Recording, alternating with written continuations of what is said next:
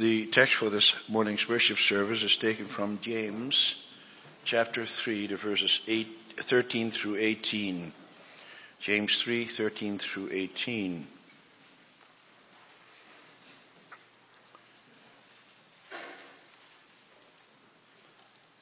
Let's read that together. Who is wise and understanding among you? Let him show it by his good life, by deeds done in the humility that comes from wisdom. But if you harbor bitter envy and selfish ambition in your hearts, do not boast, do not boast about it or deny the truth. Such wisdom does not come down from heaven, but is earthly, unspiritual, of the devil. For where you have envy and selfish ambition, there you find disorder and every evil practice. But the wisdom that comes from heaven is first of all pure, then peace loving, considerate, submissive, full of mercy and good fruit, impartial and sincere. Peacemakers who sow in peace raise a harvest of righteousness.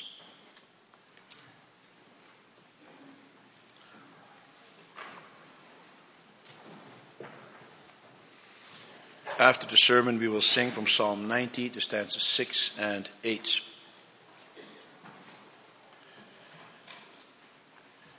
Beloved congregation of our Lord and Savior Jesus Christ, brothers and sisters, who is wise and understanding among you? James is asking that of the believers to whom he writes. He is, as it were, taking the pulse of his congregation. And since this letter was meant for the church of all ages, he is asking that question of our congregation as well. He is also asking you that same question.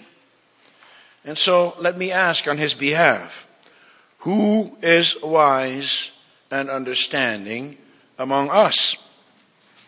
Are you willing to stand up and allow yourself to be so noted? Do you consider yourself to be wise and understanding? You may say, I'm not sure exactly what James means here. What kind of wisdom and understanding is he referring to? Who is a wise and understanding person? When we think of a wise person, we think of someone who is able to come with some profound words and wise sayings. We think of someone with a gray beard who, within the quietude of his own serene surroundings, a mountaintop perhaps, has been pondering what makes the world go around. He has been pondering the secrets of most of his life, the secret of life, most of his life, and is now able to pass that wisdom on that he has acquired over the ages to others. That's a wise person. Well, brothers and sisters, that's not what James is talking about here. That is certainly not what James has in mind. Biblical wisdom is something quite different. And this morning we will see what that is. I've summarized the text as follows. Prove yourself to be wise in your godly walk of life. And then we will look at three things. First of all, the source of wisdom. Secondly, the practice of wisdom. And then finally, the fruit of wisdom. So the theme for this morning's service is prove yourself to be wise in your godly walk of life. First the source, second the practice, and then finally the fruit of wisdom.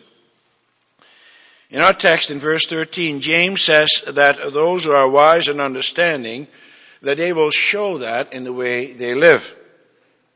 And they will show that by their deeds. And so it is something completely different than contemplative inactivity. Wisdom is not something that you receive from the oracle at Delphi, who in the country of Greece during biblical times sat on a mountaintop giving sage advice to all those who came to him from far and wide. The kind of wisdom James writes about is something quite different. And James poses the question concerning those who would be wise and understanding among them within the context of what he wrote earlier, namely that words and deeds must be in accordance with what you believe and what you confess. Wisdom is not just a matter of words, but it goes much deeper. And so he does not jump here to a topic unrelated, unrelated to what preceded, as some say. Already in chapter 2, verse 12, James wrote, Speak and act as those who are going to be judged by the law that gives freedom. As you will remember from before, in the first part of chapter 3, James dealt with the spoken words, specifically with the tongue. He told them that they must carefully weigh the words that they speak. They must have a tight rein on their tongue. But now, in this last chapter, in his last part of chapter 3, James speaks about putting your words into action, about your walk of life. Your talk must be in accordance with your walk. And James still has in mind those people who presume themselves to be teachers. For it is clear that some of the people to whom he writes had the gift of the gab. And they were quite proud of themselves. They really thought that they had something to offer and that they were very wise and full of knowledge. Their words, however, were merely words. You see, it is easy enough to stand before a crowd and talk away, at least if you don't have a fear of public speaking. But that doesn't necessarily mean that you have something meaningful to say. If your words do not come from the heart, if they do not come from personal experience, then they are meaningless then they are just words. There are preachers and teachers who have many good things to say. But they do not necessarily translate those words into their own everyday life. And the people notice there is something missing. There is no spark, no passion. It's words without conviction. The people perceive that their words do not come from the heart and from personal experience. They don't practice what they preach. It's all words.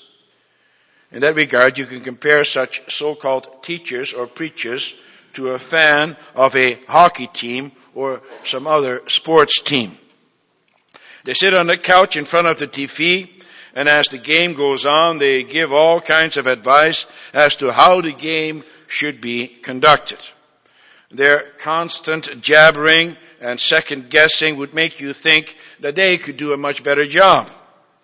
They know better than the players and the coaches. They know exactly how the game should be played. What do you think? Such a person had better not hold his breath waiting for the talent scouts to come knocking on his door, recruiting him for the NHL.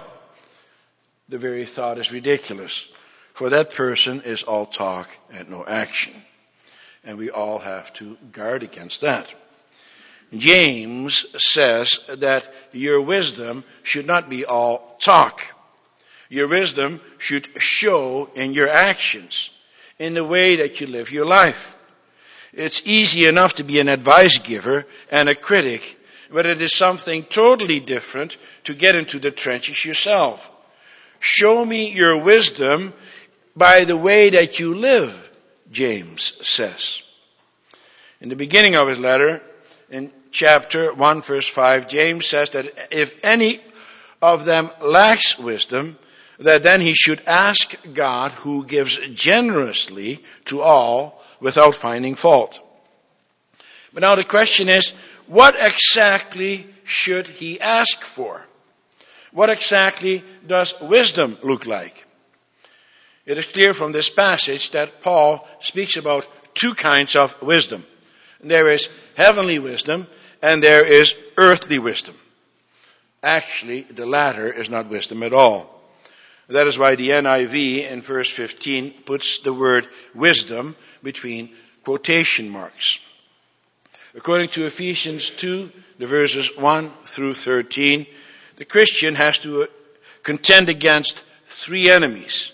The world, the flesh, and the devil. And you find that back here in this text as well.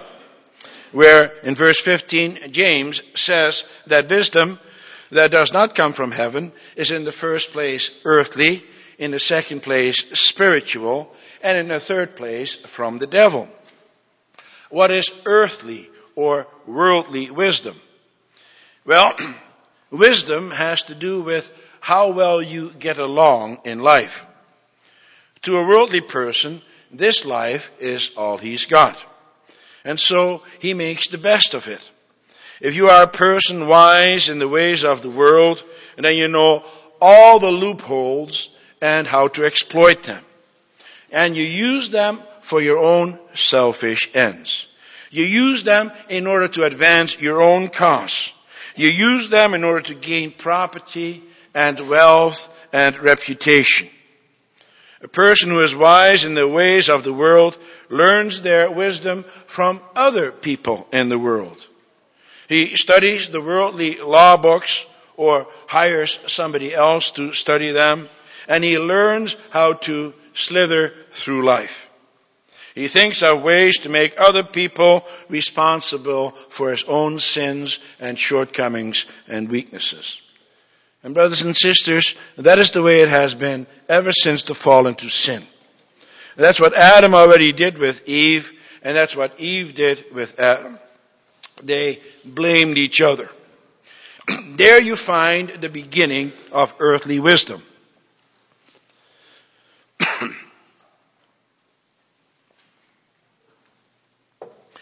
earthly wisdom has as aim to make yourself come out smelling like a rose. Its aim is to make your name great at the expense of others. Earthly wisdom is in the service of arrogant and proud people. Think of the time when the Tower of Babel was built. The people of that day wanted to make a great name for themselves. However, the Tower, the Tower of Babel ended in failure and confusion. Worldly wisdom has as its source the flesh. And that is the second enemy. When you let the flesh rule you, then you think about how everything is most suitable for you personally. We see examples of that throughout the Bible. Think about the disciples, for example, in Matthew 18, who wanted to keep the little children from the Lord Jesus. Why did they want to do that? Because they considered those children to be a nuisance. It didn't fit their plan. And they failed to consider God's plan. They were not wise in the heavenly sense, but in the earthly sense. And for that reason, the Lord Jesus rebukes them and told them to let the little children come to him. The Lord Jesus was wise for he was concerned not about himself in the first place, but about others. Think about the many ways in which we want to put ourselves first rather than others. We get angry and annoyed, for example, when people do not serve us as quickly or as well as they should. And we are quick to demand our rights, not considering other people's rights. And in verse 15 it says that such wisdom is unspiritual. The Greek word that is used here refers to the flesh. The King James Version says that such wisdom is sensual. That may be a better translation. The same word in other translations is also translated as natural, referring to the old nature of man.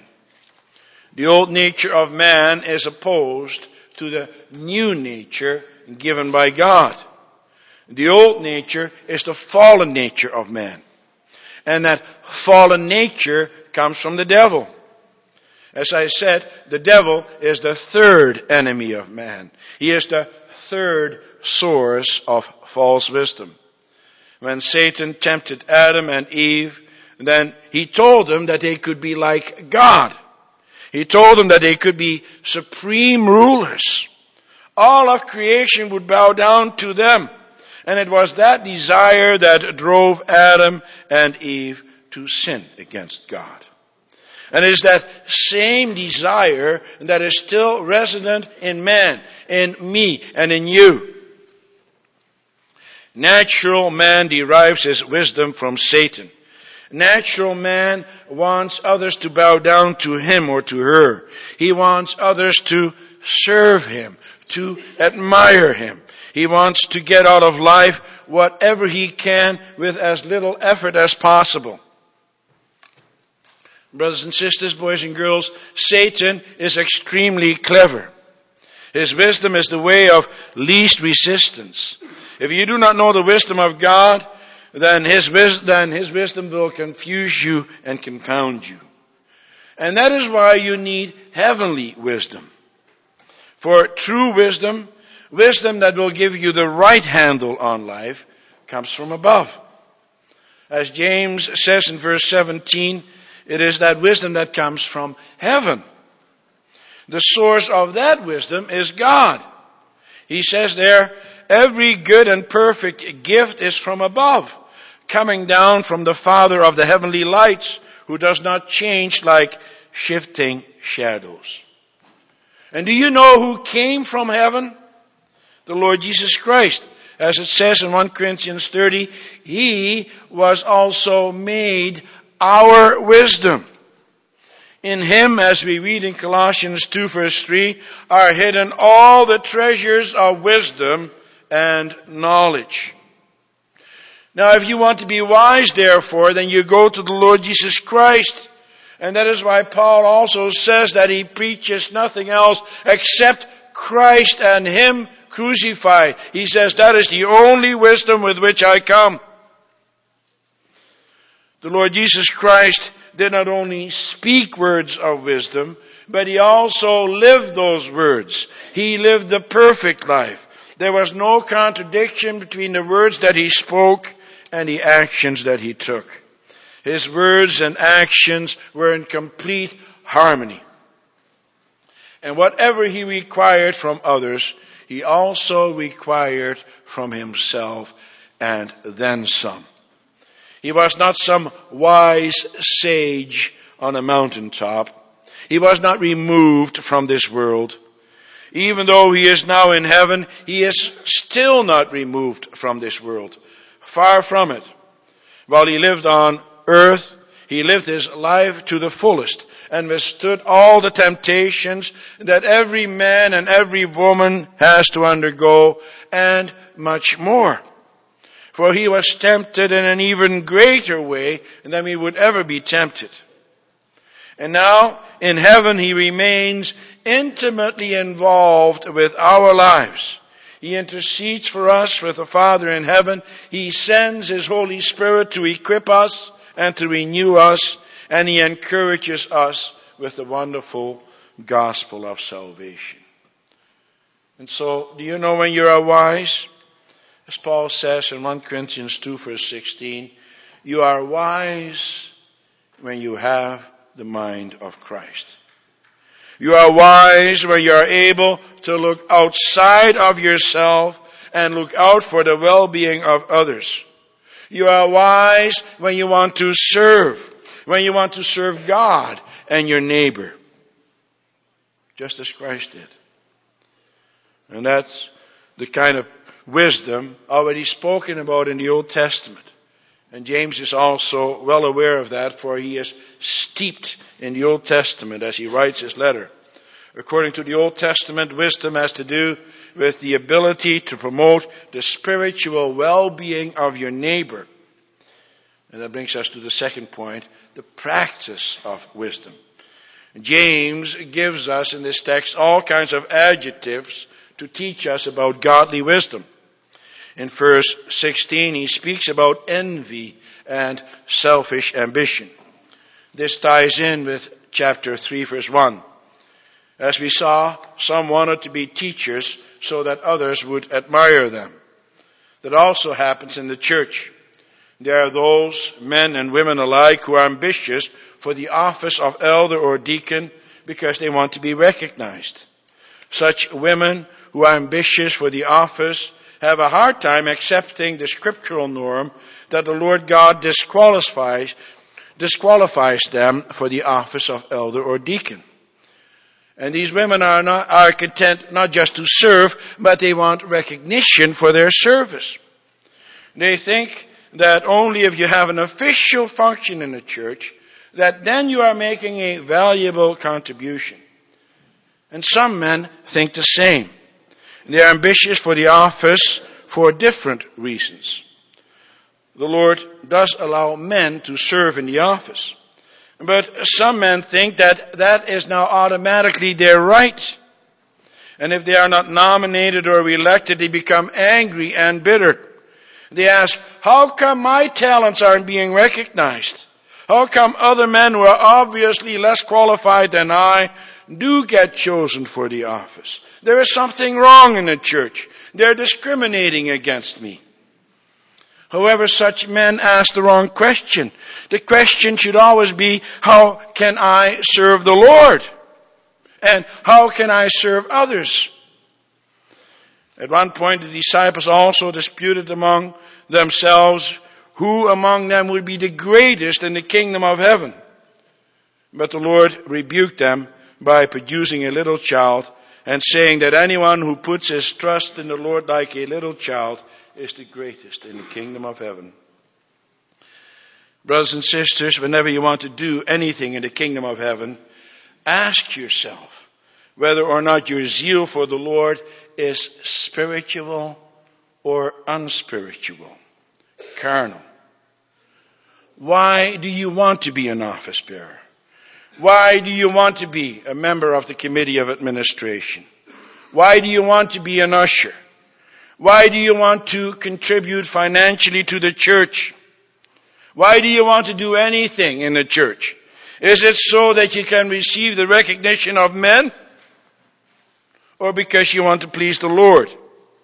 If you do anything out of selfish ambition, then you are not a wise person, but a foolish one. The phrase selfish ambition is translated in the King James Version as strive. The word could also be translated as party spirit. As a matter of fact, that would be the best translation.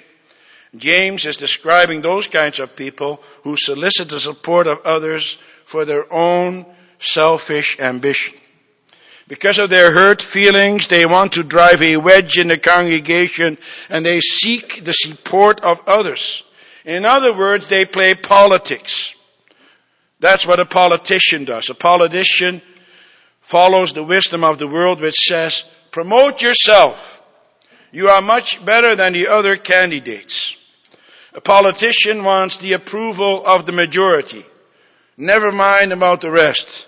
Don't care about them. And he will often do that at the cost of their own integrity. He will try to get votes by hook or by crook. For they boast of their accomplishments, minimizing or not mentioning at all their own weaknesses and mistakes. Well, brothers and sisters, all boasters are liars. Boasters exaggerate the truth. They try to make others look bad and themselves look good. And that is why James says in verse 14 that such people deny the truth. They are not trustworthy. And they are certainly not humble. The translation in verse 13 of the NIV is excellent in the way that it speaks about humility. It says that humility comes from wisdom. Most other translations speak about the meekness of wisdom. But that's not very clear. But the grammar in the Greek shows that James has in mind that humility belongs to heavenly wisdom. They go together.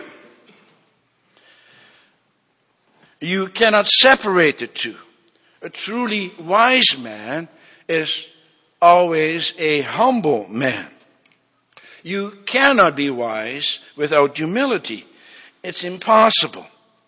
A truly wise man does not boast about his own abilities. He doesn't boast about them in his own heart either. For some will not maybe speak about it, but in their own heart they think they are better than others.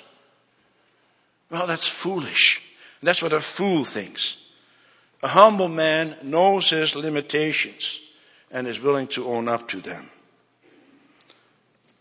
And he is surprised that the Lord God also wants to use him as an instrument in God's hand. James also says in verse 17 that wisdom that comes from heaven is first of all pure. Purity has to do with holiness.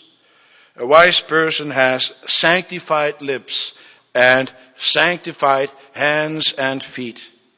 In other words, his speech and his conduct is holy. Of course, as you know, holiness does not come from ourselves. It is the Holy Spirit who makes us holy. And that is why we need to go to Him time and again to have the Holy Spirit purify us.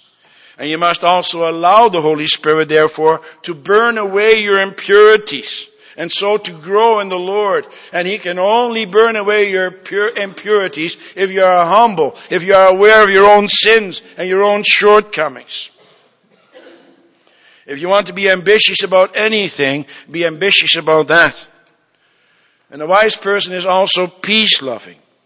A lover of peace is a hater of sin. Peace can only come about if sin is dealt with. First of all, your own sin, and then the sin of others. If you want to have peace in your life, then you have to go to the source of peace, that is to the Lord Jesus Christ. He dealt with sin once and for all. He hates sin. And for that reason, we must do the same. You must also hate the sin within you and the sin all around you. And when you have that kind of vision, then you're also considerate. Other translations use the word gentle. That is probably a better translation. A gentle person is a moderate person who at the same time is unwilling to compromise with evil. Someone once described Abraham Lincoln as a man of velvet steel. That's a good description of gentleness. And a wise man is also submissive. The King James Version uses the awkward phrase, easy to be entreated. The English Standard Version uses the phrase, open to reason. That's better. In other words, such a submissive person thinks before he judges. He doesn't quickly come to a conclusion. He considers all sides of a question before he makes up his mind. And James says that such a person is full of mercy and of good fruit. It's easy to stand in judgment of others and apply strict standards to them. Talk, talk, talk. That's easy. But it is not so easy to do that to yourself. A wise person realizes that he is in need of mercy as much as the, net, as the next person, so he does not judge as quickly either. Wise parents, for example, are not harsh with their children. They remember their own youth, but at the same time they do not compromise with evil, but gently direct their children in the right direction. And then they are a blessing to their children. And then their children will also be a blessing to them. We come to the third point, the fruit of wisdom.